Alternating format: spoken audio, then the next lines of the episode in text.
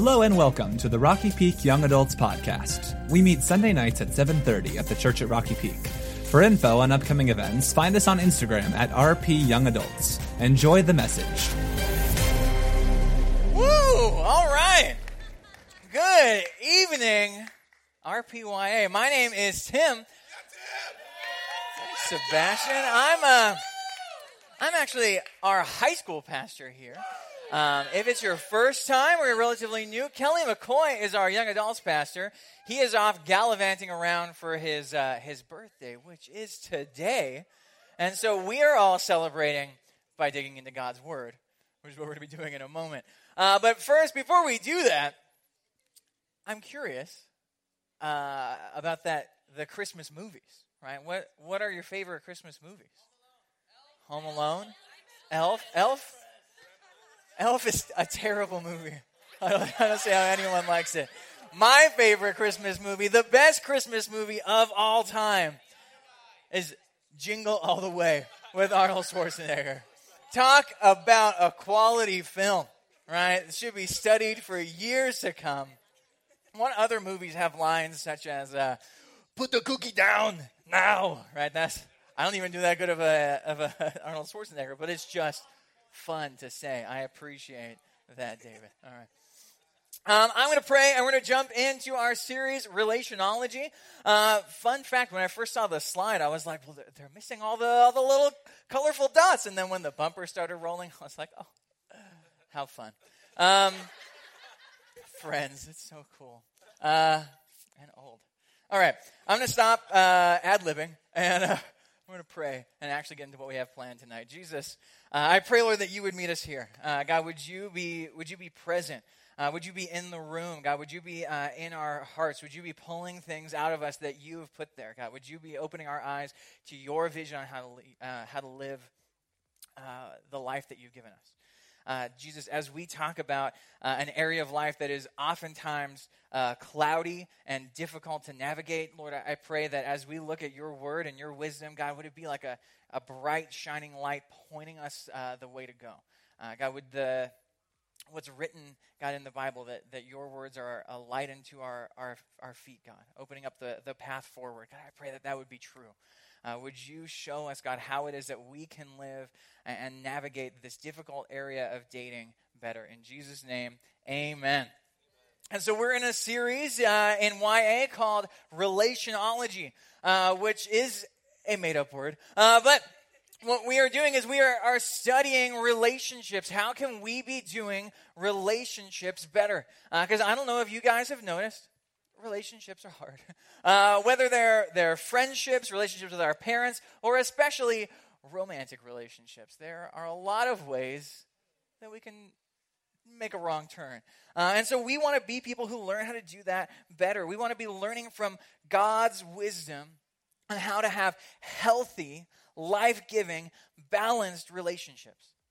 And so last week, Kelly uh, kicked off the series uh, talking about, right? Yes? All right, cool. All right, good. I've got my notes right. Uh, he kicked off the series talking about avoiding dating mistakes. And so today, we're even going to take a, a, slight step back from the idea of making a mistake when you're in a relationship, and we're just going to talk about the idea of being people who are dateable, right? And so that, that can apply to all of us, whether, whether we're in a relationship or not, whether we hope to be in a um, romantic relationship one day, maybe in the future, uh, or whether we just want to be good at relationships in general, we want to be the kind of people who can excel in the area of dating. We want to be the kind of people that it would benefit someone else to call their boyfriend or girlfriend, right? We don't want to be the kind of person who's dragging someone down, destined towards a real messy breakup. Uh, we want to be the kind of people who are ready to do relationships in a way that is life giving and good. Right? Because all of us can use help when it comes to dating. Dating is hard, it's not easy. Um, I'm married now. Uh, I've been off the market for eight and a half years. Uh, and it is only only by God's work. It is literally a miracle. I was absolutely awful at dating. There is nothing in me that qualifies me to be up here giving you guys dating relationship advice. Uh, there is just nothing that I probably did right at all. Uh, and really, what we should do is we should have my wife here with me to explain all the things I did wrong, and you guys could be learning from that. And so today, unfortunately, she's with the kids. It's, it's heartbreaking. It's so sad. Um, it's really because uh, babysitting is expensive, and if any of you want to babysit for free, uh, just let me know. Um, but today we're going to be looking at God's wisdom and what it, he's, what, it, what it is that He says, and we're going to be opening up His Word. And so we're going to be learning a lot from what God says, with a little sprinkling of my mistakes mixed in there. Uh, we're going to be looking at four areas, four ways that we can be the people who are set up to do relationships well, right? And so this this is good for any of us in the room who are either in a relationship or just want to be in a relationship. How can we be the type of people who are dateable? And so I want to start today off with uh, talking about a time that I uh, ended up on a date by accident. Uh, and so it was actually while I was uh, in this ministry, uh, while I was in our, our young adult ministry here at the church. Um, it was a, few years back. We won't talk about how far. Um, and uh, I was I was pretty plugged into the church, right? So I was uh, interning at the church at the time. I actually lived uh, in the house where uh, Curtis and Nick, right? You guys were living in the intern house. I was living in that house at the time. Um, I, you know, was slowly making my way up. I had actually, between uh, high school and college, I had lost something like 50 pounds, and I had found a sense of humor, and so my stock was on the rise. Um, it was a good time to be Tim compared to high school, which was a rough time to be Tim. Um, and uh, it was, uh, you know, it, that was it was that season. I was starting to get to know people, and there was one day after a church event, uh, we all like we all, like 20 of us, went out uh, to some Italian restaurant in the valley. I don't even remember which one it was at the time. We're all sitting on the patio, right? And if you've ever gone with a large group, right? It's just that big, giant table. And as it happens to be, uh, some of the people there I know really well. Some of them I kind of know, and there's people there who I've never met before. And so I ended up sitting down next to someone who I'd never met, and we were chatting for a while, and she was pretty new to the group. Uh, and so she was pretty new in general, and everyone was getting to, to know her. And uh, I just wanted to be a nice person, and so we are just talking and hanging out. Um, and at the time, I had just recently purchased my second car. My first car, everyone's first car, well, not everyone, but my first car was definitely nothing to be happy about. Uh, but my second car was a 1996 black Mustang GT with a V8 manual transmission, convertible with the roll bar, and added pieces uh, like added body pieces. It has it had the exhaust done. It had the transmission done. It had headers on it. It was sweet. It had also like 140,000 miles and it had been keyed, but you couldn't tell in the dark. And so it was simultaneously both a beast and a piece at the same time. It was it was awesome, but I was stoked for it. The thing had a ton of raw power and could do donuts like no one's business. And so I was all about this car. I had just recently got it. And so most of our conversation as I was sitting down and next to this uh, to this young woman, we were just talking mostly about my car because that's what I was super excited about. Uh, and she was getting to know everyone, and so she got a bunch of numbers from people at the table. And so, you know, I, I wanted her to be included in the the community. I gave her her mine too. Uh, she seemed like a fun person, and I was excited to have a friendship with her. And one of the things that we talked about, she's like, "Oh man, I'd love to take a ride in the car." And I had been giving everybody and their mom and my mom, and I'm pretty sure my mom's mom, uh, a ride in this car. And so I was like, "Yeah, sure, let's do it." And so I go and I pick her up at her dorm at CSUN, and we spend most of the time just kind of driving around. We go do donuts somewhere. We uh, we go and just we right. We just drove around in the car, and as you do when you drive, you talk, um, which is what I did with everyone that I'd given a ride in the car. And uh, then we went and uh, right no, I don't pick someone up and be like, shh, it's a V8, right? and we we drove around, and then uh, some of our friends were hanging out at the the Northridge Mall, and so we went and hung out with some people at the mall, and then we all went back to a dorm room, and we're sitting around talking, and then all of a sudden, we're sitting there. Uh, Joey, I'm gonna embarrass you supremely, but not as much as I was embarrassed. Can you come up and sit right here? Thank you. And so uh, we're we're hanging out and we're talking. I need you to put your, your leg up on like the the high. Yeah. Okay. Good. Yeah. I know. It's exciting. And so we're talking, and she's we're both sitting on the ground, right? And she she's uh, sitting next to me. We're all talking, and she starts doing this on my knee. And it's at that moment my eyes bug out. You can take a seat. Thank you. my eyes bug out. And I'm like, I'm on a date. I'm like, what? I'm like, oh no. I was like, she's she's definitely okay, she's interested in me. And I have given her no reason to think that I'm not interested in her. Like all everything is like clicking into place. And I'm like, oh my gosh, what have I done? Um, and so then at that point I had to figure out what I was gonna do then, right? The answer was like get up, make an excuse to leave, and then sort of slowly distance myself from her. Like I said, I'm not good at this relationship thing. That's not we're learning from my mistakes, not what you should do. Um, and so that leads me into our first point. If you want to be someone who is dateable, you need to be someone who can communicate clearly. You need to be able to communicate clearly. And so I found myself in a very awkward situation, and then I didn't help anything in the way that I then treated it, right? Because the intentions weren't really clearly stated until, you know, a little bit later. Um, and that, that it leads to an awkward situation, right? But that's something that we see all over the place in dating, right? I, I doubt that I'm the only one in the room who has a story about unclear communication when it comes to being romantically interested in someone, right? You may have found yourself in a situation where you're like, oh, wait, they like me, or you may have found yourself in a place where you're trying to express your feelings for someone or trying to find the right words to say what it is that you're trying to say and kind of come up at a loss. And so when it comes to communication, I think there are two reasons that we can be bad at it. And I think the first reason that we're bad is that sometimes we're just lacking skill, right? Sometimes we're just not great at communicating. Um, good communication takes a lot of work and it takes a lot of practice. And we have to work to try to make sure that the words that we're saying are heard by someone else and picked up the same way. But I think the other reason that sometimes we're bad at communicating is because it benefits us to leave things fuzzy. It benefits us to communicate in a fuzzy way.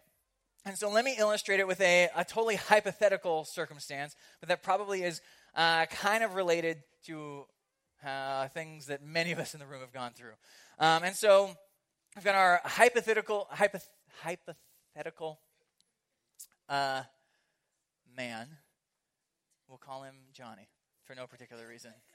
Um, and no, no, not the same Johnny. and uh, right, so Johnny's been hanging out uh, in a in a group of people, and he finds that, you know there's a, a young woman that's also part of the the group of people he's hanging out with and he's kind of interested in her and kind of wants to take things further. And so he approaches her and he says like hey would you uh, would you like to hang out sometime maybe and like get ice cream and see a movie or something? You know real clear like that. And uh and she, you know, a, a thousand things go through her mind, right? Like, wait, is this like hangout? Does hangout equal date? Does hangout mean be friends? Is this going to be a group thing? Are there going to be lots of people there? Who's paying? Am I paying? Is he going to pay? Right? And so he, all those things in a millisecond fly through her head, and she's just like, uh, sure, right? A real clear yes with a sure, why not? Um, and so the time comes, and no one is yet really sure what's going on. The time comes, he shows up. He's dressed kind of nice. He's picking her up. All of these things are leaning towards maybe it really is a date. And then they get to the, uh, the ice cream place. It's just the two of them. He pays. He mentions that he's already bought the tickets, right? It's really seeming like a date now. They show up, and like five of his friends are there, which is an odd number. And uh, now they're hanging out. And it's like, now, uh, what's going on? And then he, so she's a little put off by there being other people there and Johnny definitely not the same Johnny. Um, this, this really isn't a story from Johnny's life. I just like to pick on Johnny. Um, when you have a mustache like that, you, you get picked on. That's how it goes. Uh,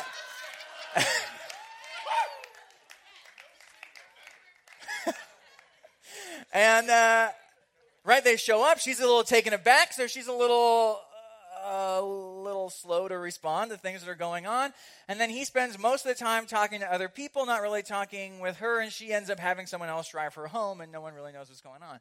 Uh, but if we were to roll it back and sort of look in his thought process, he's thinking, well, I kind of like this girl, but I also am freaked out about being rejected. And so instead of asking her directly on a date, I've got a master plan.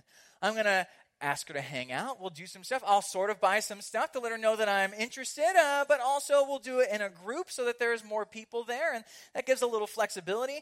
And after like two or three of these hangouts, then we'll uh, we'll sit down and we'll have a define the relationship talk about this uh, dating relationship that I've backdoored her into, and she'll be stuck. It's foolproof.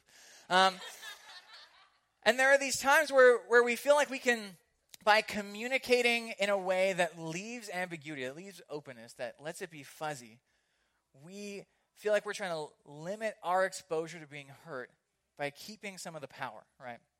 By letting the not letting the other person know fully where we're at. So we always have plausible deniability, right? That if they if it seems to be that they're not interested, then we can kind of take a step back and be like, oh, that's fine. I just want to be friends anyway. Totally.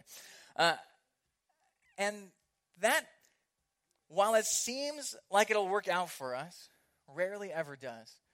And so God's word kind of has some wisdom for us on how it is that we're to use our words in relationships that, that we're in with people. Whether they're dating relationships or just everyday relationships that we're in with others. And the verses, the first verse that I want to look at is in Matthew chapter 5. And it's uh, chapter 5, verse 37, where Jesus says, uh, Let what you say be simply yes or no. Anything more than this comes from evil. Right? Let what you say be yes or no. Be simple in the words that you are saying to people. And if you're asking someone to go on a date, ask them to go on a date. If someone asks you out and you don't want to go, let your no be a no and not a, well, right now's not a good time or right now I'm right the, the video that we are watching, the funny video, like right now I'm, I'm dating Jesus, right? Or, or I'm, ta- I'm just taking a, some time off from dating right now until I meet someone who's not you. Um, that's always the subtext. I learned that the hard way. Uh, I wish I had time to share that story. Um, you want to hear it later? We can talk about that later. Uh, and so, you, Jesus is saying we, we want our words to mean what they mean. In Colossians 3 9, it says, Do not lie to one another, seeing that you've put off the old self with its practices. That's the old way of living, is to, to lie, to hold back information, to say things that are false or not fully true, to maintain power, to maintain an advantage. That's the old way of doing things. That's a part of the broken system of the world. That's not the life that Jesus calls us into. We're to speak what we mean. In Ephesians 4:25 it says, "Therefore, having put away falsehood, let each one of you speak the truth with his neighbor, for we are members of one another." Right? Jesus says that God's that living God's vision for our lives, that how we ought to be in relationships is that we should be people of integrity who say what we mean. That the words we say are the words that we mean. Sometimes we're just bad at that, right? Sometimes I'm talking with my wife and I'm trying to communicate something and I communicate it terribly. Right? And it's not intentional and it's not a part of what I mean to do and I still get in trouble for it. Right? And that's just a part of how relationships go. Uh, that's a part of being a human being trying to communicate with someone else. So sometimes just our words don't match up.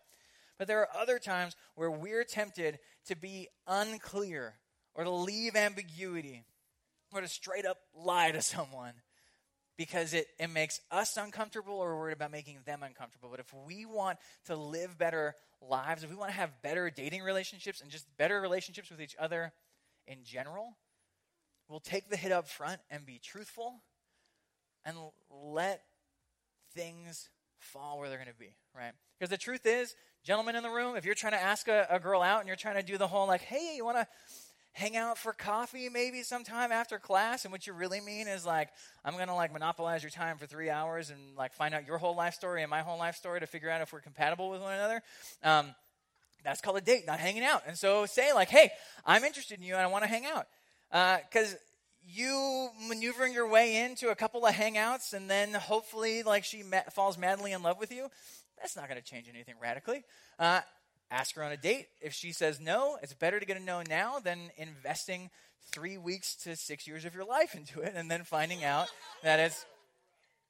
I'm just saying, sometimes it takes a while to hash it out. Uh, be upfront, right? Take the no if it comes. Take the take the yes, right? And a yes to go on a date is not the same thing as a yes to grow old with you. Um, and so it, it's okay to just ask someone, right, on a straight up date and get the answer up front. And then the same thing, if you get asked out, right, give a give a real answer, right? If you don't if you don't see any future with the person, it's okay to say no, right? It's you might feel like you're saving them some like hurt by going uh, on like two or three dates with them and then saying no, or by coming up with a an excuse or a reason, or like, oh, I'm fasting from dating for for 30 days, or I just like don't really. That was said to me, yeah. Uh, what should I have heard? No, I'm not interested. What did I hear? Start the countdown. Um, yeah.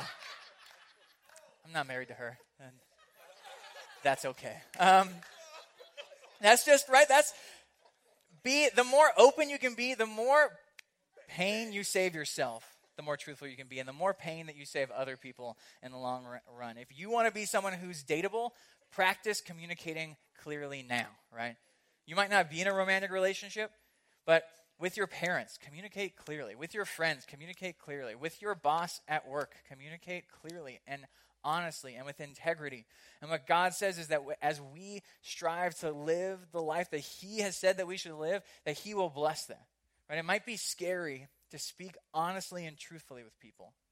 But when we do it, out of kindness and in love, right? Not being, some people take the whole like, I'm just being truthful and so I'm going to be blunt about everything.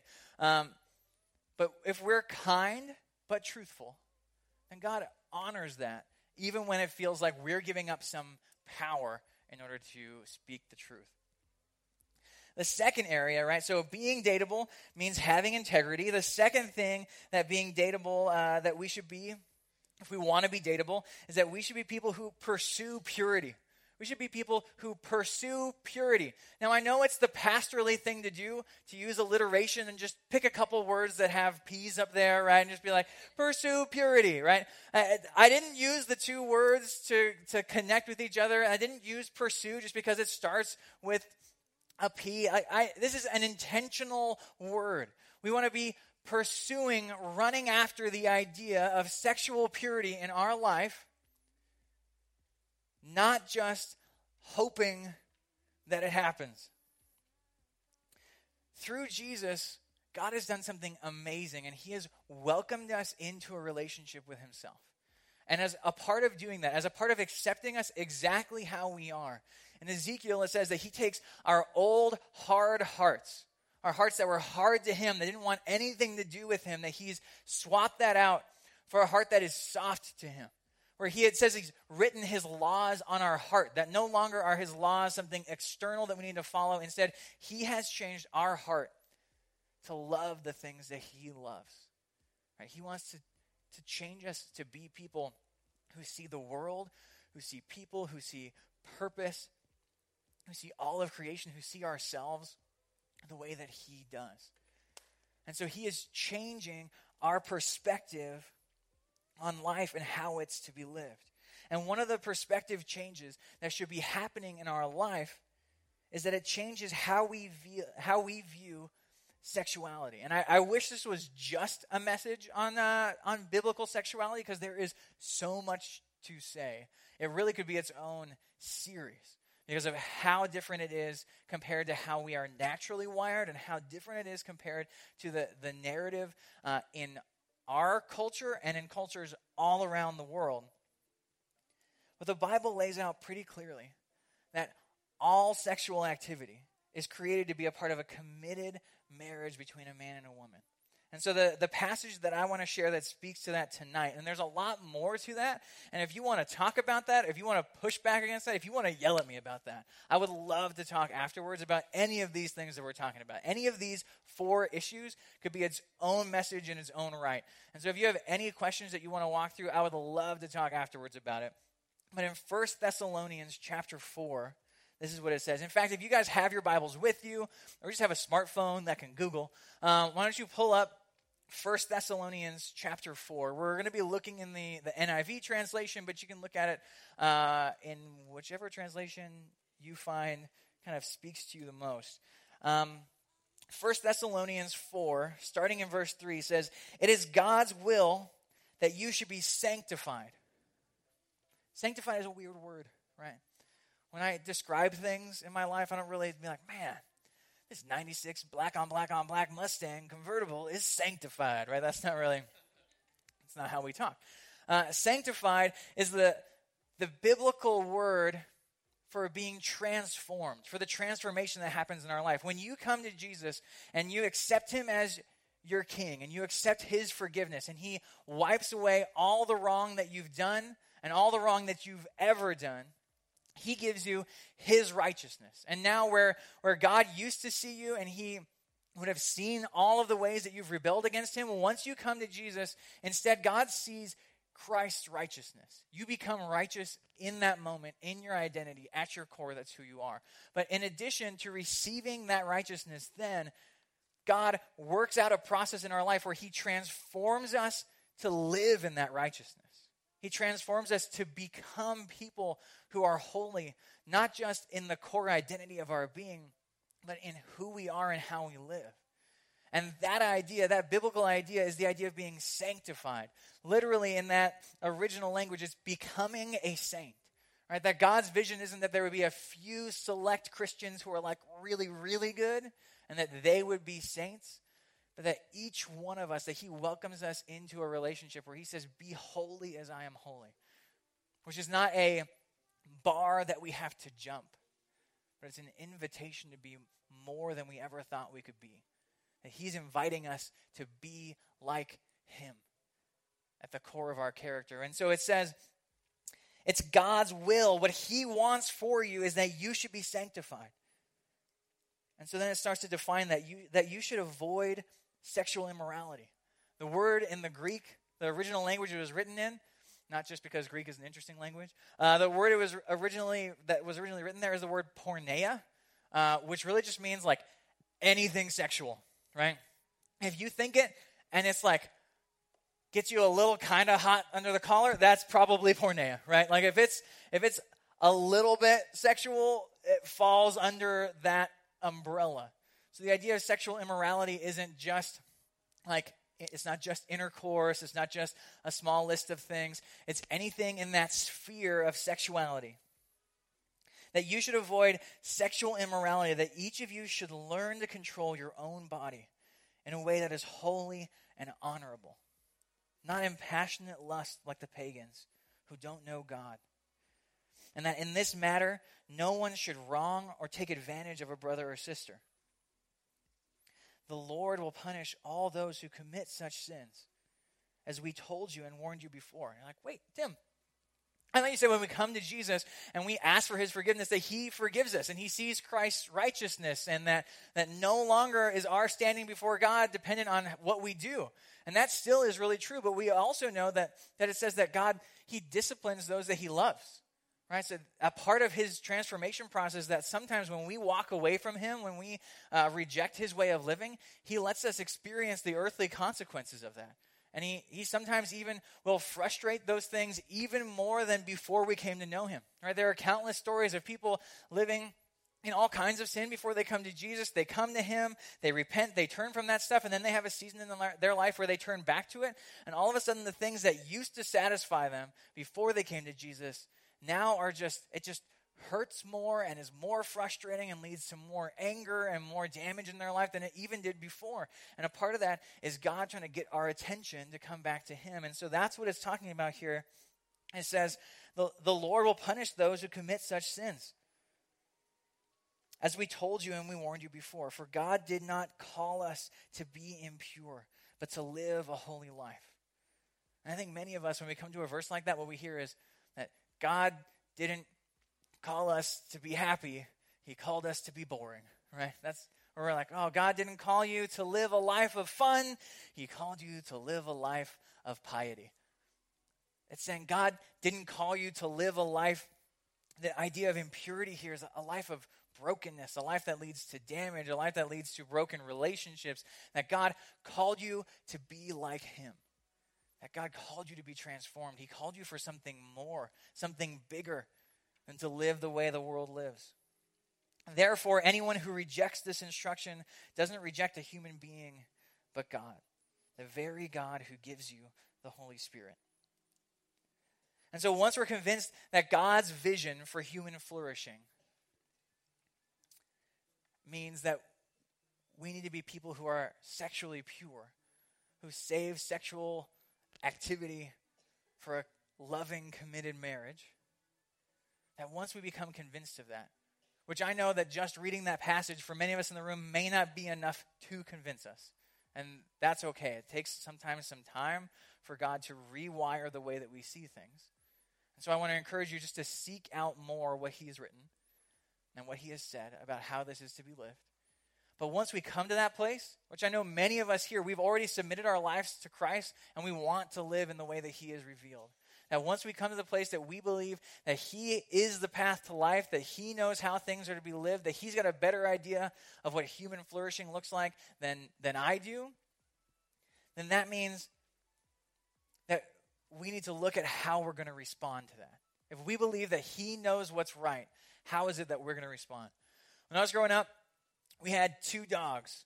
Uh, the first dog that we ever got as a family, we were so excited to get a dog. We got a uh, a little uh, oh, little Shetland sheepdog, right? So it was like a miniature collie, um, like a miniature lassie. Uh, and her name was Sandy, and she was a like a rescue dog. She came from a shelter, and so we loved Sandy. Uh, Sandy barked a lot. She ran a lot. She was a handful. It was interesting, but there were times when, uh, whenever there was like an inch that the door was open, the front door was open, Sandy would bolt. Right? There, it was like a, a weekly, even daily thing where we're running down the block trying to chase the dog because part of it is that she's a rescue and so it's just they they tend to do that running thing. And she was always bolting all the time. If the gate was left open she was gone. If the front door was open a little bit gone. People were coming over and we forgot to put her in a different room gone.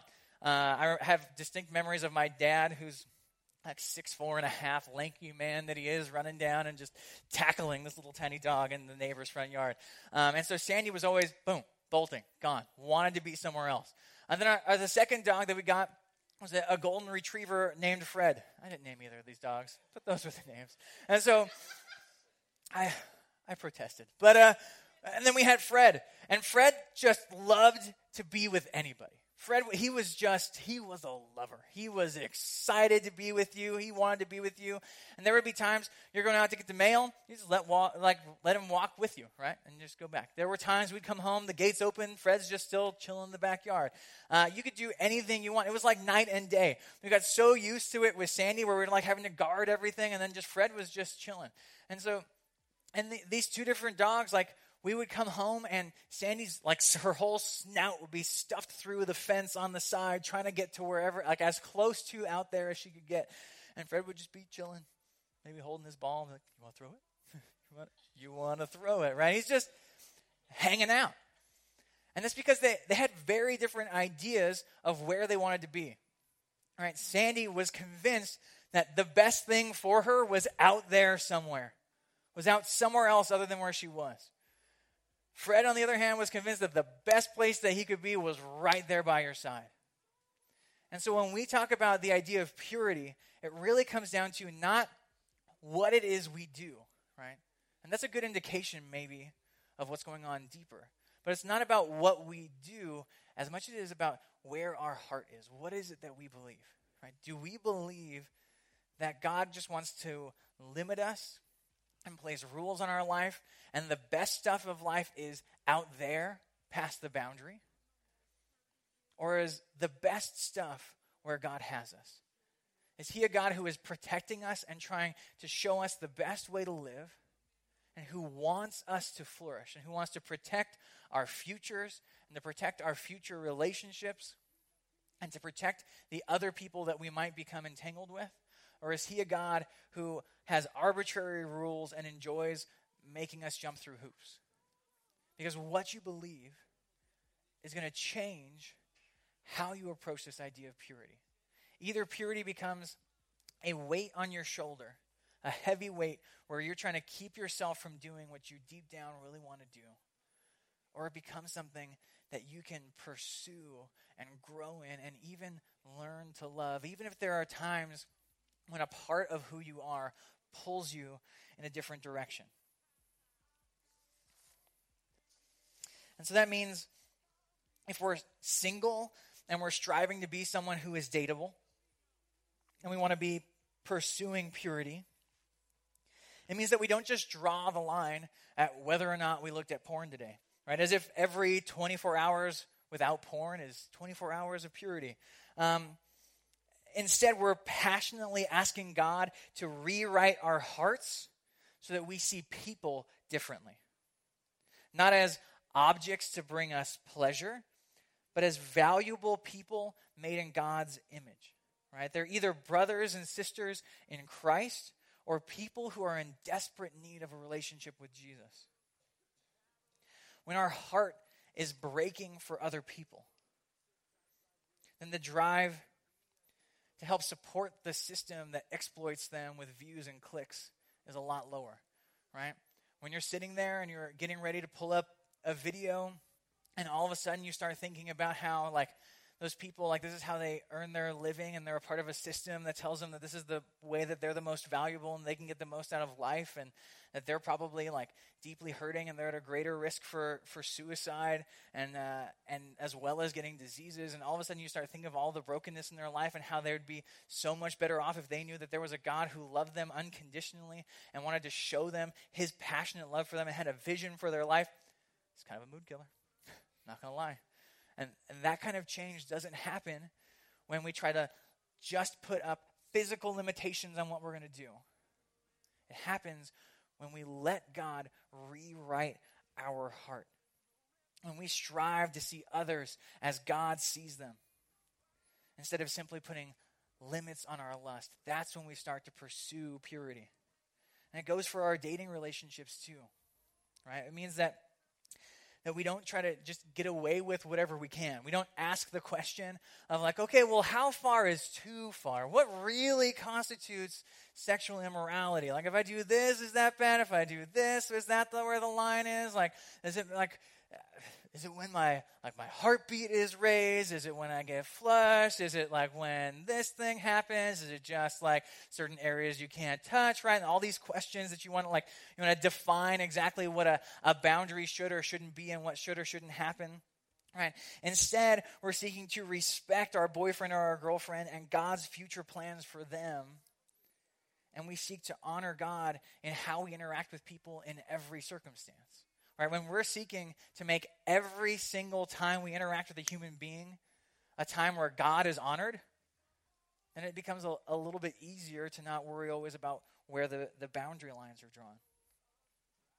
Instead of trying to see how close we can get to the fence and where we can get a little crack in there and how we can get like through some to some of that life that's out there, when we're seeking to find God's good in our current circumstance, that's when we can begin pursuing purity instead of, instead of just trying to limit ourselves and wear this heavy weight. And so, if we want to be people who are dateable, it means that we become people who have a heart like God's heart, who see people like God sees them. We've got two more areas uh, to talk about, and we have negative 55 seconds. Um, if we want to be people who are dateable, that means that we, we want to be people who live with purpose. We want to live with purpose. In Ephesians 2 8, 9, and 10, it talks about how God has, has saved us, and it's not by anything that we've done. It's not by any works that we have done. That He saved us simply because He loved us and through the work of Jesus Christ. And then in verse 10, it says, But He saved us because He has works for us to do. That He has things that He has picked for us to do from before time. That He has ways that He wants to use you in this world that He doesn't have planned for anyone else. And He's got good things, ways for you to represent Him in this world that desperately needs representatives of a loving, kind, amazing God. He has ways that He wants to use you. And we should be people who are living to try to find that purpose. Right? We should be looking for how it is that God has made us, how it is that we can be living in that, that vision, how we can be a part of His movement, what role we have to play today, how we can be His image bearers, how we can bring His kingdom into the world. And that means that, that when we start to see our life that way, that our whole life has purpose in God, that our, our purpose doesn't start uh, when we're in a relationship. Our purpose doesn't start when we've graduated. Our purpose doesn't start when we've moved out of mom and dad's house or when we become financially independent. At least I hope it doesn't when we become financially independent because all of us in this room might be lost the way the world's heading. Uh, that your purpose starts today. Your purpose started the, the day you gave your life to Christ. God had a new purpose that He wanted to work out in your life. And when we begin to catch a glimpse of that vision that God has for us, and dating, instead of becoming the purpose in our life or becoming a way that we're going to achieve things in our life, instead it slots into what God's purpose is. It brings it into perspective. And it, it lets us view dating as a part of God's greater story that He's telling in our life. Right? That, that who we're dating right now may not be who it is that we end up with. And when we have a, a, greater idea that God has a story He wants to tell in our life, that gives us maybe a little bit of patience with that. That it lets us look at our dating relationships and instead of treating it as like well i'm just dating for fun or i'm just dating so i have someone to be with or i'm just dating because i like can't stand to be alone or i'm just dating because i've always dated or i'm just dating because this is the first time anyone's ever wanted to date me uh, whatever the thing is that instead we start seeing it's like okay dating has a, a purpose that in our culture today dating is how we move towards marriage and marriage is something that god has set up to be good not necessarily ordained for everyone, that there's plenty of good that can be done in singleness as well. And that dating just becomes one of the things that might be a part of God's purpose for our life. And then when we find ourselves in a dating relationship, we're reminded that the purpose of being in a dating relationship isn't just to be a boyfriend or to be a girlfriend or to have a girlfriend or to have a boyfriend, that the, the purpose becomes to move towards marriage. And so then we even begin looking at our dating relationship with purpose and with intentionality. And that means that we do things like practicing like healthy marriage habits in our dating relationship, right? That means that we look to love the other person in a way that is is sacrificial. It looks out for their good before our own good because we know that's what God has called husbands and wives to do once they become married. Because we're not going to magically like go from dating someone selfishly to like now we're married and now I love you selflessly. Like magically putting a ring on and standing in front of a hundred to three thousand of my closest friends has magically changed my heart, and now I don't care about myself anymore. Uh, that that if we want to be people who can live out God's vision for marriage one day, we need to be people who practice that in how we live, and so that means that we become people who who look to love others selflessly instead of receive their love selfishly. And it also means that respect needs to be a big part of our relationships. Right? So the two centerpieces of a marriage biblically are that a husband and wife would love each other and put the other person first, and that a husband and wife would respect each other. So that means that we want to be people who are respectable, right? That if, if we're not worthy of respect, that's probably not a great sign that we should be in a relationship right now. Um, but also, that means that when we're dating someone, if you're dating someone that you can't respect, that's probably not a good sign. if someone asks you out that and there's someone you don't respect, that's probably a no. Even if they have everything else going for them. They want to be someone, you want, you want to be with someone who you can trust. You can trust their decision making. You can trust that they have a heart for God. You can trust that they're looking out for your best interests because that frees you up to then look out for theirs as well. And so we want to be people who are living with purpose all throughout our life. We're looking ultimately for God's purpose in our life, and then in every step that we're taking, we want to be intentional about what we're doing. And so that means that we take dating intentionally as well. Being dateable means that we live with purpose. And then lastly, being dateable means that, that we're people who are grounded in Jesus. We want to be grounded in Jesus. In John 14, 6, Jesus says, I am the way, the truth, and the life. Jesus is where the fullness of life is found. If you live expecting to be fulfilled by other people, you will always be let down. Whether you see fulfillment in finding the, the acceptance of your parents and winning their approval, or whether you see fulfillment as winning the popularity of the crowd at large, or whether you see fulfillment as getting affection from a significant other. if you put your hope for your ultimate meaning and value in other human beings, they are going to let you down. And you're setting yourself up to be hurt. And so, if you see dating, if you're not dating right now and you see it as the way that's going to fix what's wrong in your life, it's not going to do that. It might feel good for a while, but ultimately, you're getting in a relationship with another imperfect person. And all it's going to do is pull out your imperfections and make them really clear. The last eight and a half years of marriage have shown me so many ways that I suck. Uh, it's just the truth. That's what being in a relationship does. It's not going to be the source of ultimate fulfillment for you. If you're in a relationship with someone and you put your hope for fulfillment in them, you are unfairly putting a weight on their shoulders that they cannot carry. And they will either get fed up with it and break up with you, or give up on the relationship, or find other ways to find fulfillment for themselves to hopefully hold up that weight. Or they will try to do it and they'll let you down, and you'll realize that they're not enough. Our culture has sold us this story that romantic love is the be all end all of life. That if you want to live the good life, you need to find your prince charming or you need to find your princess and you need to you need to get married. And it's something it's not just since the 60s it's not just since the 40s it's the last couple hundred years of romanticism has caused us to think of romantic love as like the highest form of goodness in the world but it's not. It doesn't last that way. It doesn't work that way. All you have to do is look at statistics of how, how well romantic relationships work out. It's not the key to happiness. The key to life, the source of fulfillment, is Jesus Christ. And when we find in Him our value and our meaning, that's when He fills us up enough to take care of other people in our life. To actually move towards a dating relationship with wisdom, to be on a, a stable foundation, to be sure footed, and to not have our lives rocked when a dating relationship falls apart or when someone isn't as perfect as we thought they were.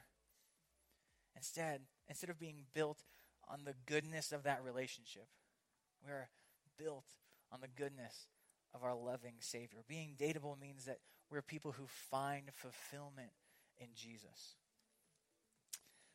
as the band comes up, I just want to take a moment and uh, and just pray together a little bit. And so, if you guys would bow your heads and close your eyes as we go before our heavenly Father, uh, I want to take a moment and just even recognize that some of us in this room that maybe you're you're realizing that in one or all of these areas you fall short. I just want to let you know you, you're in good company because that's the rest of us too. Right? These are our four areas where to, to perfectly achieve all of these four areas is probably impossible. And all four of these, we could all probably grow. We could all be better communicators. We could all have our hearts transformed to care more about people and see people the way that they are and to really pursue God's vision of purity instead of just carry a, a heavy weight with us. We could all seek God's purpose more and be more intentionality or be more intentional in our circumstances and we could all be more grounded in Jesus. And so I want to encourage you that that during this next song take some time to to open up your heart to where it is that God wants to grow you in this. Where is it that He's calling you to, to submit how it is that you've been doing things and where He wants to meet you to draw out something more from you? Where He wants to show you what it is that He has written on your heart. How He wants to actualize the righteousness that He has already given you in His Son. How does He want to meet you? How does He want to apply His grace? How does He want to fill you with His Spirit and His presence? How does He want to transform you? And let Him in to do that. Father, I. I pray for all of us in this room, myself included, who in these four areas see our own inadequacy, who see our brokenness, who see the ways that we've hurt others and have hurt ourselves, and probably, if we're honest and stop and think about it, have probably damaged our relationship with you as well as we've gone to seek our own way of doing things instead of doing life and relationships your way. And so, God, today for myself and for each of us here, God, I just want to. I just want to say, Lord, that we we repent. We want to walk away from our old way of doing things. We want to drop the old habits. We want to shed the old life. God, we want to be people who surrender to you and to your way of doing things. And God, we recognize we don't have the power to change ourselves. And so I ask Jesus that you would come and that you would fill us with your presence. And the Holy Spirit, that you would change us from the inside out. That you would help us to see life the way that you see it, to see people that way, to see ourselves with the identity that you've already proclaimed over us. I pray, God, that you would help us to be like you, to reflect you in this world, to be people filled with your love, surrendered to your vision for our lives. And in that, would we find ourselves to be people who are dateable, to be people who bring your kingdom and your light and your purpose into this world, whether in partnership with someone else or in partnership with you. In Jesus' name, amen. Would you guys stand and sing this last song